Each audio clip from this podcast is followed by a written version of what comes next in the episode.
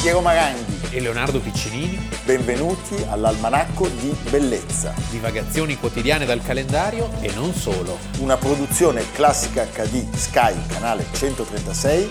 in collaborazione con Intesa San Paolo.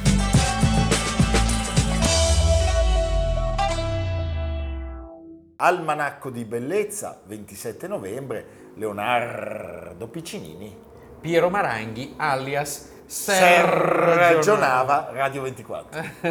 Leonardo, eh, potevamo iniziare con un altro contributo perché eh, avremmo potuto iniziare con Beautiful, Sì, cioè l'incrocio di matrimoni, cornifizi, parentele, ricorda un po' quello della saga televisiva di, di Ridge. è vero. eh? Impero d'Oriente, d'Occidente, eh, i Visigoti, Alarico. Alarico. Tu l'hai conosciuto Alarico? Alarico l'ho conosciuto guai dall'almanacco, eh, ha una certa età, però gli piace molto. Ogni tanto non sente, mette il cornetto. Non è molto educato a tavola Alarico. No, Alarico no, non Buona è, bestia. e fa paura al procione perché pare che sia ghiotto di orsetti, Ecco, lavatori. vedi, sì. Il museo di Galla Placidia di Ravenna, da cui siamo partiti, prende il nome da lei, dall'imperatrice dell'impero romano, appunto Galla Placidia. Chi era Galla Placidia, Piero? Beh, era una donna che aveva delle parentele giuste, doveva essere molto bella, Ha avuto una vita avventurosa, incredibile, una vita incredibile. rapita. Rapita, sposata, ripudiata, risposata. Poi diventa una sorta di Maria Teresa del- dell'impero romano ormai ai titoli di coda. Ah, Sì, alla canna del gas. Sì. eh. Allora, eh, diciamo che eh, la data da cui partiamo è il 425 d.C. eh, ed è quella del mausoleo che abbiamo Sì. visto. Eh, lei aveva fatto costruire come luogo di sepoltura per ospitare i sarcofagi del marito Costanzo, Costanzo III, e del fratellastro Onorio, uno che gliene aveva fatti di tutti i colori. tra l'altro. Certo, lei era sorella di Onorio e Arcadio, quando l'impero si spacca in impero d'Oriente e impero d'Occidente. E da lì inizia una separazione che andrà avanti per lungo tempo, più o meno per mille anni, fino alla conquista ottomana di Istanbul. Di Istanbul. Costantinopoli, Bisanzio, Istanbul. 450 d.C., e questa è la data da cui invece eh, abbiamo preso spunto per parlare oggi dell'imperatrice, è il giorno del 27 novembre, è il momento in cui lei passa a miglior vita, si trova a Roma e quindi verrà a Roma sepolta nel mausoleo onoriano vicino all'antica basilica di San Pietro. C'è una leggenda che narra che il suo corpo imbalsamato sarebbe stato trasferito a Ravenna dopo i funerali e sarebbe rimasto fino al 1577 quando un visitatore avrebbe avvicinato una candela alle vesti della donna e le avrebbe dato Sbruciato tutto. zebrusada. Usato tutto, Eh, ma le c'è il avrebbe- fantasma, perché noi abbiamo visto recentemente il fantasma di Maria Callas, possiamo dirlo che io e Piero Sì, abbiamo avvistato Maria che ci ha detto che tornerà, sì, che tornerà per occuparsi di noi. Eh sì, e C'è Galla, anche- e Galla, C'è anche il fantasma di Galla Placidia. ciao eh, Galla. Buongiorno signora Galla, come sta? Il fantasma però non è ancora apparso No, in a noi redazione. no. Anche se, lo ripetiamo, con i formaggi di Amerigo si possono anche avere delle apparizioni. Poi qui è pieno di sensitivi, ad esempio Valentino Puppini ogni tanto ha delle vibrazioni. Sì. Sì. È anche rabdomante. Sì, Ha trovato- trova l'acqua. Trova l'acqua. Senti Leonardo, allora l'unico ritratto che si trova a Ravenna dell'imperatrice non è custodito nei meravigliosi mosaici del suo mausoleo, ma nel monumentale portale marmoreo della Basilica di Bellissimo, San Giovanni bellissimo. Evangelista. Io vado sempre molto volentieri a Ravenna. Beh, anch'io. È bello starci però alcuni giorni, Io fare mi le sono cose intratte- con calma, sì, perché anche- tu devi fare le cose con calma. Sono Piero. d'accordo, ma io quando vado a Ravenna prendo le cose con calma. eh? C'è un meraviglioso ex mercato coperto No, trasformato. Stai scherzando? eh? eh. Bellissimo. Non solo, c'è la Marina di Ravenna. La Marina di Ravenna. C'è il fantasma di Raul Gardini. Ma questo adesso lo vorrei. Il fantasma di Raul Gardini ha le sembianze di Carlo Sama. Ecco. Senti, basilica che era stata edificata come vuoto al santo protettore dei Naviganti. quindi come, Ah, è vero, eh, eh. come noi, noi, come me. E dei pescatori qual è? No, dei pescatori è San Cavedano, è un santo straordinario. Insieme a San Carpoforo. Va bene. Sì, va bene, andiamo Allora, al netto delle leggende e dei misteri legati alla sua sepoltura, sicuramente Galla Placidia è stata un'assoluta protagonista del suo tempo e dell'impero romano nel momento del dramma, del dramma che eh, dà l'inizio alla fine, perché sappiamo eh, che lei assiste allo sfaldarsi, al disgregarsi eh, dell'impero romano, l'impero era estesissimo. Era troppo grande, Quando lei nasce era più esteso che ai tempi di Certo. Augusto, e quando muore ma non per colpa sua. poverino. No, però diciamo che erano arrivati i Goti, Eh. Certo. erano passati gli Unni e arrivano C'era con lei rimasto poco. anche i Visigoti. Goti, sì. Visigoti. Lei era nata in realtà non nella penisola Italica. italica, Ma proprio a- Costantinopoli Bravo. nel 390. Era la figlia di Teodosio I e eh, la sua seconda moglie La Galla, Galla. la Galla. Quindi Galla, figlia di Galla. Galla, figlia di Galla. Che a fece sua una volta- palla di pelle di pollo, Sì, sì. no, però è div- che diventa un uovo. Galla, figlia di Galla, fece una palla di pelle di pollo che diventa un uovo. un uovo e la mamma Galla era figlia a sua volta di un altro imperatore Valentiniano.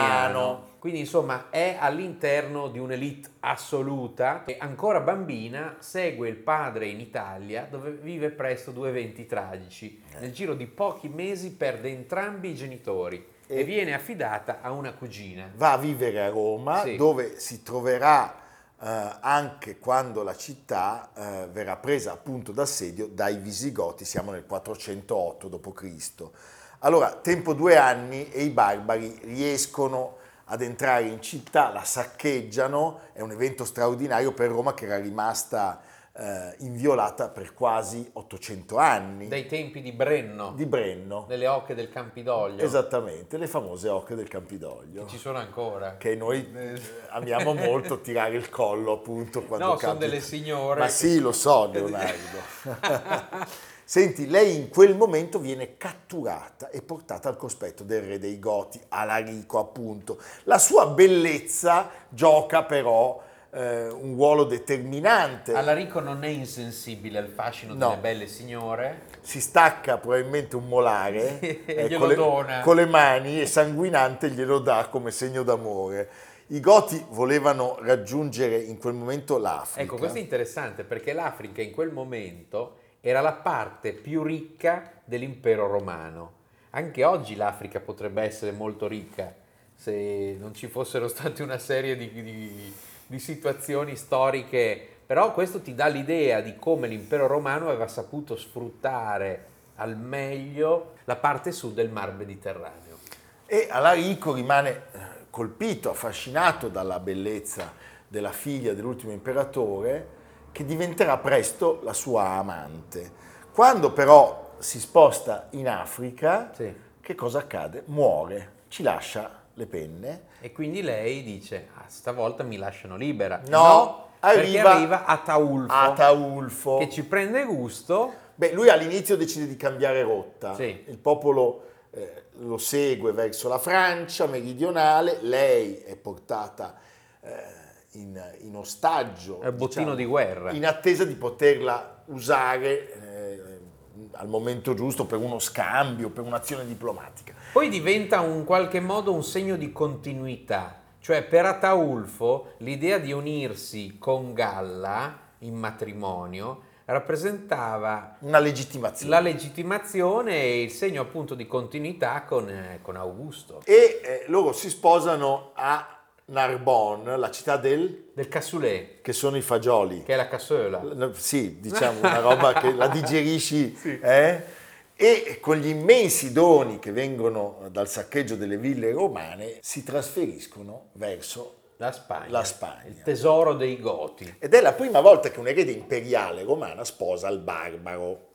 Quando arrivano a Barcellona, dopo pochi mesi nasce un figlio. Avevano anche la barca a Barcellona. Non credo. Non credo, eh. no, erano un po' rustici. Come si chiama il figlio proprio a proposito della legittimazione? di Teodosio. cui- Teodosio, perché Ataulfo dice voglio essere romano anch'io. Come il nonno. Eh certo. Eh. Però eh, le cose potevano andare diversamente, nel senso che poteva essere un punto di sutura. Sì. Teodosio, ahimè, muore, muore eh, subito dopo la nascita e, E quindi poco questo sogno goto imperiale si- va, si va a rompe. farsi benedire. In più muore anche Ataulfo per una congiura di palazzo. Sì. Il suo successore, Come si chiamava? Vallia, Vallia? Vaglia, Vaglia Postale, Sì, il era- secondo nome è Postale, no. Valia era molto più accorto e soprattutto era più prudente. Sì. Cioè basta sti romani, eccetera. E dice restituiamola ai romani. Gallo. ridiamola ai romani e dopo sette anni lei torna in Italia insieme a un valorosissimo generale che l'aveva in qualche modo protetta, liberata dai visigoti, Flavio Costanzo. Arrivano a Ravenna perché nel frattempo c'è stata l'invasione dei Visigoti e quindi l'imperatore Onorio suo aveva, fratellastro, aveva spostato la capitale a Ravenna che ricordiamo era la sede della flotta dell'impero, era un porto, c'era una laguna come la laguna di Venezia. Oggi Ravenna è eh, nella terraferma e poi c'è il mare spostato più in là perché il porto si è insabbiato come Pisa. come Pisa, eh, però allora era molto, era molto ben difendibile perché questa laguna eh, era fortificata. No, non solo, c'erano le paludi. Le Per cui, paludi. oltre alla fortificazione c'erano dei tafani che portavano Che se- via i soldati. Che se sbagliavi... Cioè, sì, anche i visigoti avevano paura dei dei tafani. Tafani. Allora, Il Onorio- fratellastro Onorio cosa fa? annuncia il fidanzamento di Galla con il generale Costanzo, che, Che mirava- diventerà Costanzo III. terzo perché sa- diventerà una sorta di co-imperatore, Sì, come Maria Teresa. certo, e lei diventa finalmente Augusta dell'impero. Sì, Allora, eh, un matrimonio, quello eh, loro politico, che lei detestava, pare che lui non si lavasse molto, fosse brutto era brutto. pragmatico ai limiti della rozzezza, un calcolatore, però c'è da dire che era un uomo capace di gestire molto efficientemente le poche risorse che ancora erano rimaste eh, a favore dell'impero romano Allora, d'Occidente. l'imperatrice era lei, poi lui prende in mano la situazione, un po' come appunto Maria Teresa e Francesco Stefano di Lorena. Eh, inizia un trentennio di regno, per questo io lo associo a Maria Teresa, perché è un periodo molto lungo, in cui lei fa molto per proteggere le arti, eh, l'inizio del fasto di Ravenna lo dobbiamo proprio a lei. Naturalmente, pochi anni dopo muore anche lui improvvisamente, siccome gli, ave- gli alle- gli avvelenava tutti lei, Ma poi quelle paludi. e lei si trova in una situazione molto difficile perché i collaboratori di Onorio, suo fratellastro, lo convincono che lei stia tramando per deporlo. Il CDA, il L'imperatore- CDA di Onorio. il CDA, l'imperatore, quindi ordina che lei vada a risiedere a Roma e poi la esilia dall'Italia. Quindi cacciata da Ravenna nella primavera del 423, Galla e i suoi figli si imbarcano per Costantinopoli, dove regnava un altro Teodosio. Perché l'impero si era spaccato in due. Teodosio II, e quindi lei ha la possibilità di tornare nella città in cui era nata, non viene accolta benissimo, in molti non le perdonano il matrimonio barbaro che aveva rischiato di inquinare il sangue romano. Lei si ritira nella casa che la madre le aveva regalato quando era nata, la, la famosa Domus Placidiana, ma la sua personalità molto forte la fa tornare ben presto nelle grazie della corte imperiale fino al momento in cui viene raggiunta Oh, dalla notizia della morte di un altro Quel uomo. rompiballe Li di Onorio. ammazzava tutti. Sì. Onorio, il fratellastro, passa a miglior vita e non aveva lasciato eredi. l'imperatore di Costantinopoli, Teodosio II, fa coniare le prime monete con la sua effigie. Tanto facciamo delle monete. E la spedisce Facciamo Diciamo le monete, in come Italia diciamo. con i figli e con un esercito che riesce a sopraffare l- l'usurpatore. Un finanziere, Sì, un finanziere che... Eh. Scafato. Scafatissimo. Giovanni Primicerio, Una specie di sindona. un sindona dei tempi ravennato. da Ravennate, un alto funzionario imperiale non riconosciuto dalla corte di Costantinopoli perché chiaramente rompeva Eh, certo. la continuità dinastica con i sovrani di Occidente.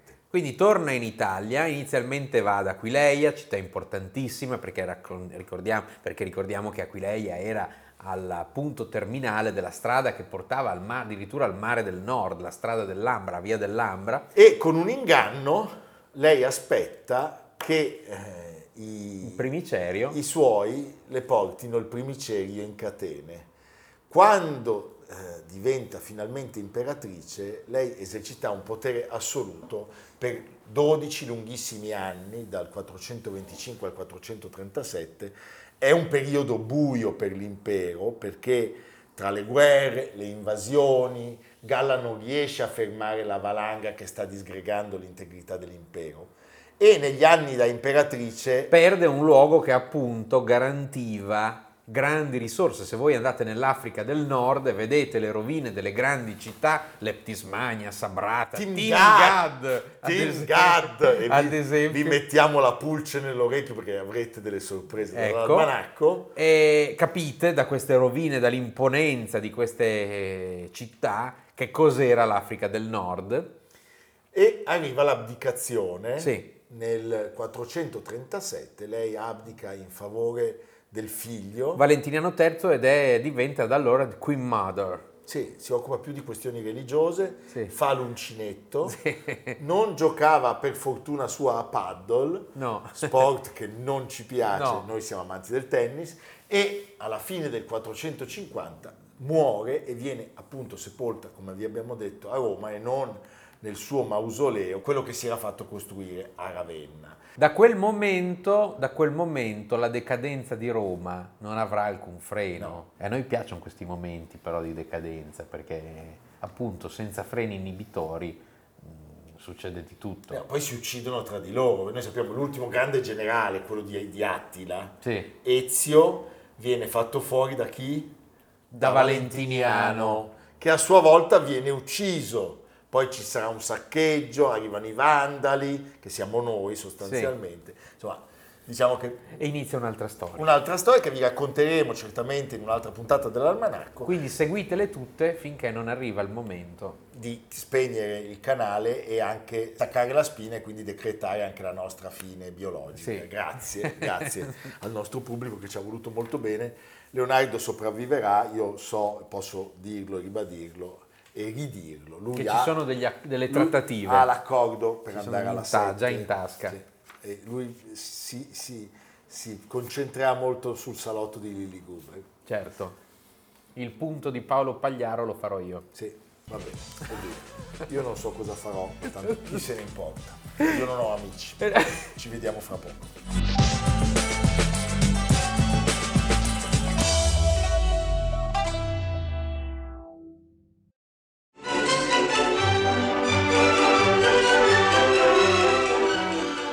Elgar arrived at the Opera House, but had to wait until the orchestra had finished its routine rehearsal. He'd already been waiting for some time when an official came down to speak to him. It seemed that the great Sir Arthur Sullivan had arrived unexpectedly and wanted to run through a few things with the orchestra. So there was no question of Mr. Elgar's music being tried out. He was really so sorry, so very sorry.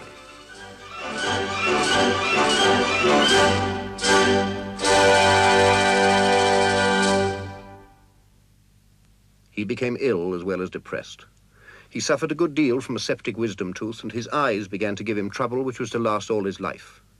He went to as many concerts as he could and practiced the violin for many hours a day, but recognition as a composer did not come. Desperate for work, he advertised in the London press, offering himself as a teacher of violin and orchestration. He didn't get a single reply. Mrs. Elgar was no happier, and she was forced to sell some of her own bits and pieces of personal jewellery. It was a sacrifice, and it wasn't enough to keep them warm. The winter here has been truly awful, wrote Elgar. Abbiamo visto un passaggio da uno dei più bei documentari che siano mai stati realizzati sulla vita di un compositore, è Elgar il compositore e l'autore di questo documentario fatto per la BBC è Ken Russell Doveva essere simpaticissimo. che Ken si Russell. spegne, un matto Vero, molto matto simpatico, vero. che si spegne il 27 novembre del 2011, stravagante, visionario, gotico, Un vero inglese. aveva la capacità, sì, tipicamente british di spingere dei soggetti cinematografici tratti dalla vita reale oltre il limite del, del fantastico. Aveva la capacità di mescolare selvaggiamente, selvaggiamente l'illusione e l'invenzione. Sì, beh, era un vero artista, non c'è dubbio.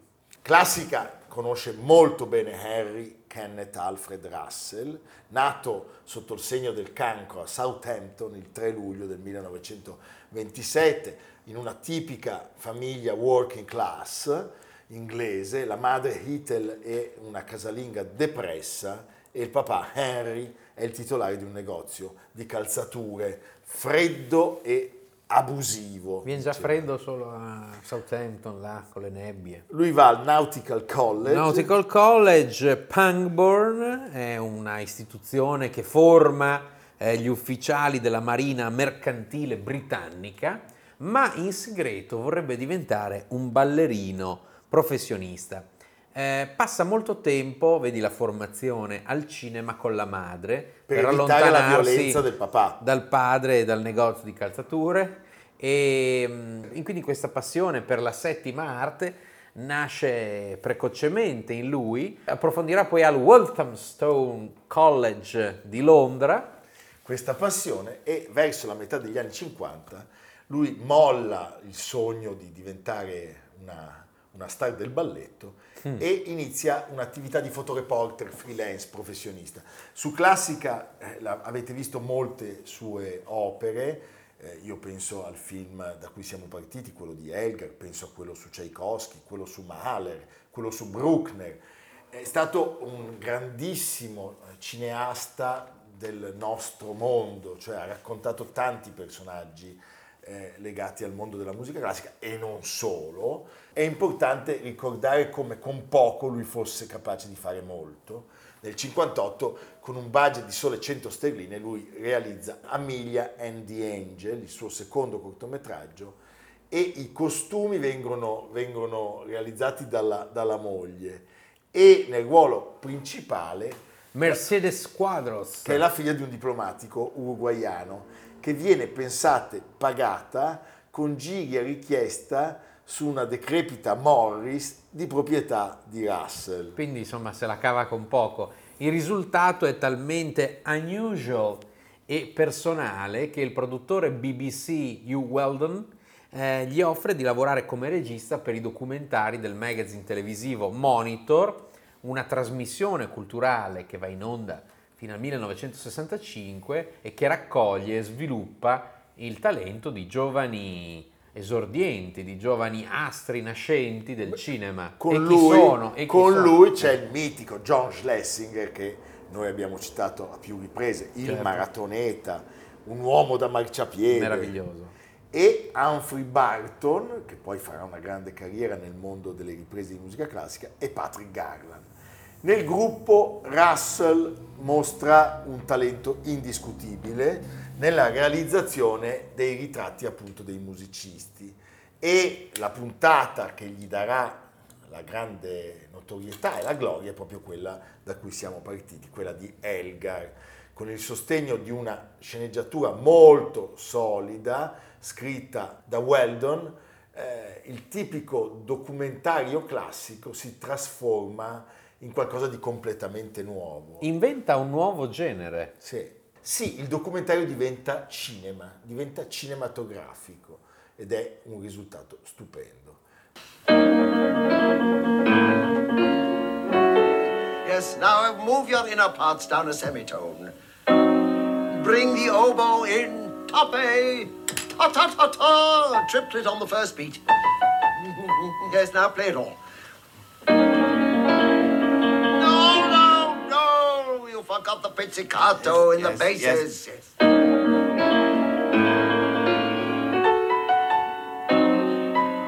That's it, very good. Good.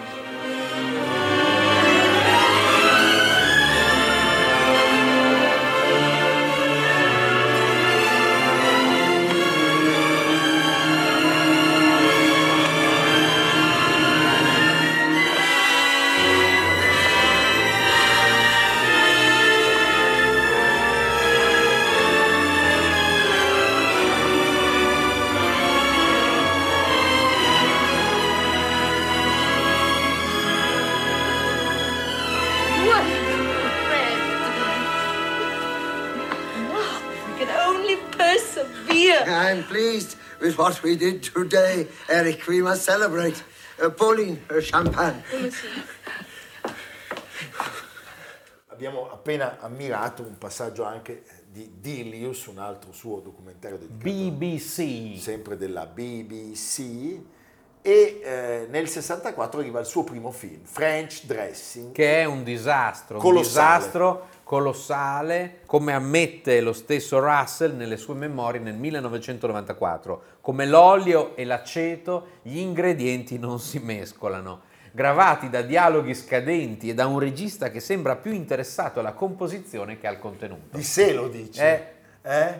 Poi eh, Michael Caine, Eh beh, beh, che vuol dire molto. vuol dire molto, lo segnala per dirigere un film molto divertente, Il cervello da un miliardo di dollari, che è il terzo capitolo della saga della spia inglese Anti-Bond. anti-Bond Henry Palmer e Russell quindi riesce a rientrare nel giro cinematografico. Michael Caine che recentemente ha detto che sostanzialmente non farà più niente, anche perché insomma ha una carriera di tutto rispetto, e eh, ha detto che guarderà tutte le puntate d'ora in poi dell'almanacco. dell'almanacco, ma invitando una sera sì e una sera no Sofonisba Ecco, a casa sua sì, cosa le prepara? Del pudding. del padding.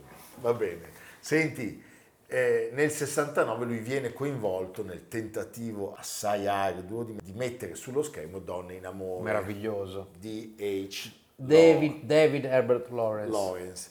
Il film è un successo clamoroso, vince il Golden Globe come miglior film straniero e soprattutto permette alla meravigliosa Glenda Jackson Glenda Jackson, che è scomparsa nel scorso giugno, Di vincere. eh, sì, la- l'Oscar come miglior attrice protagonista. Il film è straordinario. C'è Oliver Reed, ricordiamolo. Amatissimo. C'è una, c'è una parte finale sotto il cervino, anzi, forse è dalla parte svizzera, quindi dovremmo dire il Matterhorn, che è d'antologia. Ne guardiamo un passaggio, ci piace citare Glenda Jackson e ci viene in mente, ricordando Glenda Jackson, anche Domenica, maledetta domenica. Sono solo due i lungometraggi realizzati da Russell in questo periodo che riescono a mettere d'accordo critica e pubblico. Si tratta del film musicale Tommy 1975 The Who! e Stati di allucinazione Mamma mia! 1980. Noi, lo, ma- lo- Stati di allucinazione, lo amiamo rivederlo mangiando il formaggio di Amerigo, quello che diventa erborinato, Sì, quello blu. perché dà delle allucinazioni. Il bleu d'Amérique. Allora, su classica non possiamo però non citare l'altra faccia dell'amore, la biografia iperromanzata del povero Piotr Ilyich Tchaikovsky con eh, Uccelli di Rovo. Sì, è Eh, vero. e I Diavoli, che è molto, molto... Film visionario, crudele, eh, molto- sadico. Molto sadico e Fece- visionario. fece- fece molto scalpore. Però su classica possiamo anche permetterci il lusso di ascoltare un passaggio da Tommy, dove si vede c'è un cameo di Elton John. In Italia, dobbiamo dirlo, lui ha realizzato alcune messe in scena che anticipano eh, alcune produzioni oggi di, di- di moda. Quindi la musica ritorna prepotentemente. C'è la carriera di un libertino presentato a Firenze, contestato per una certa superficialità. Poi a nel Spoleto. 1982. E poi a Spoleto, A Spoleto. la Madama Butterfly, Sì. che era ambientata in un bordello e si conclude con l'esplosione nucleare. Nell'84 c'è una eh, bohème maceratese in cui Mimì muore per overdose durante una sfilata di pellicce. Grazie a Fendi, che è lo storico sponsor generosissimo del Festival di Spoleto. Noi abbiamo recuperato un filmato in cui Pinkerton eh, offre a Butterfly eh, una pipa doppio per Ecco. rilassarsi eh, nel momento in cui viene, eh, viene assalita dai dubbi. Vabbè, insomma. A un certo punto lui un po' si eclissa, ci sono dei tentativi di riemergere e di tornare all'antico amore, cioè quello della, della BBC. eh, C'è una Lady Chatterley c'è una Lady Chatterley, che però, però, non riesce fino in fondo. lui sente di essere finito fuori dai giochi cinematografici, è abbandonato a se stesso, c'è un ennesimo divorzio e con molta autoironia esce un annuncio L'improponibile regista Ken Russell cerca un'anima gemella che deve essere pazza per i film, la musica e lo champagne Moe Chandon. Nel 2001 Ken Russell sposa Lizzie Tribble, un'attrice e artista americana, che ha risposto al suo Pazzesco. annuncio, dichiarando che i film del regista le hanno cambiato la vita. Tu hai mai messo degli annunci? Certo, io, Tipo? Ah, eh beh, io AAA. No, no, io scrivo. Eh, eh, be- Bell'uomo. bell'uomo, f- capelli folti, eh, eh, eh, fisico slanciato, Sì. eh, Astemio. con, le, con le- con le- con le ginocchia un po', un po'... Non si fa neanche il brodo con le mie ginocchia ormai. Non c'è più niente. Ho fatto la risonanza magnetica. Eh, Salutiamo... sì, do- co- coinvolgiamo, coinvolgiamo il rendiamo pubblico. partecipe il pubblico. E mi hanno detto che neanche il brodo si può fare. Ah, ecco, Niente. questa è la Cioè, diagnosi. non c'è più niente. È scritto proprio così. No, neanche, neanche al bro- neanche al- neanche- neanche al brodo. Va bene, Leonardo. Adesso ci sarà un canale nuovo che si chiamerà Google Ponna. Sì. Perché noi è da troppo tempo che non parliamo di Ponna e gli E abitanti. approfondiremo anche tutte le frazioni. Sì. Eh, Val di Sopra, no, cioè, Val di Sotto. Ponna Miniature, po- Ponna de Hora, Ponna de Huta. Sì, sì, perché è bello monitorare insomma, Va bene. la realtà locale in tutti i suoi aspetti.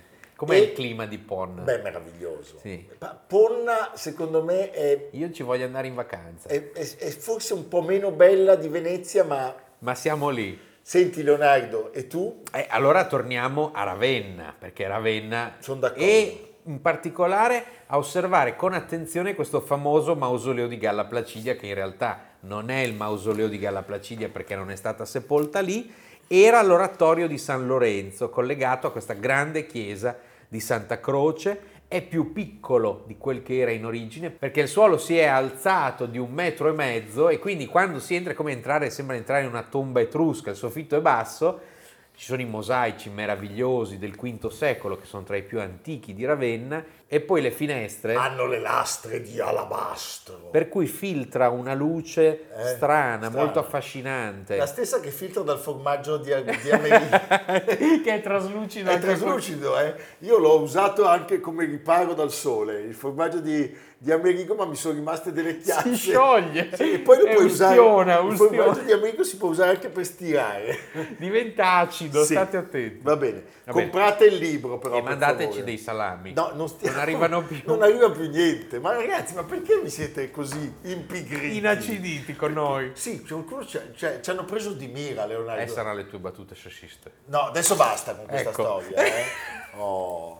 Poi dà sempre la colpa a me. Sempre. Non è mai solidale. Never. eh. Un bicchiere di sabbia. Va bene. Va bene. A domani. A domani, ci vediamo Vi domani. vogliamo bene. Vi beatifichiamo. Sì, credo in un solo, in un solo almanacco. La vita è bella. La vita è stupenda e col, col Gaviscon può anche- possiamo, possiamo farcela. Va bene. Chiudi, A chiudi. domani, basta, basta, basta. Almanacco di bellezza A cura di Piero Maranghi e Leonardo Piccinini. con Lucia Simioni, Stefano Puppini, Jacopo Ghilardotti, Paolo Faroni, Riccardo Cassani, Nicolò Cazzola e Samantha Chiodini. realizzato da Amerigo Daveri, Valentino Puppini, Luigi Consolandi. Stefania Margheritti, Alessandro Puppini. Una produzione classica HD, Sky Canale 136. In collaborazione con Intesa San Paolo.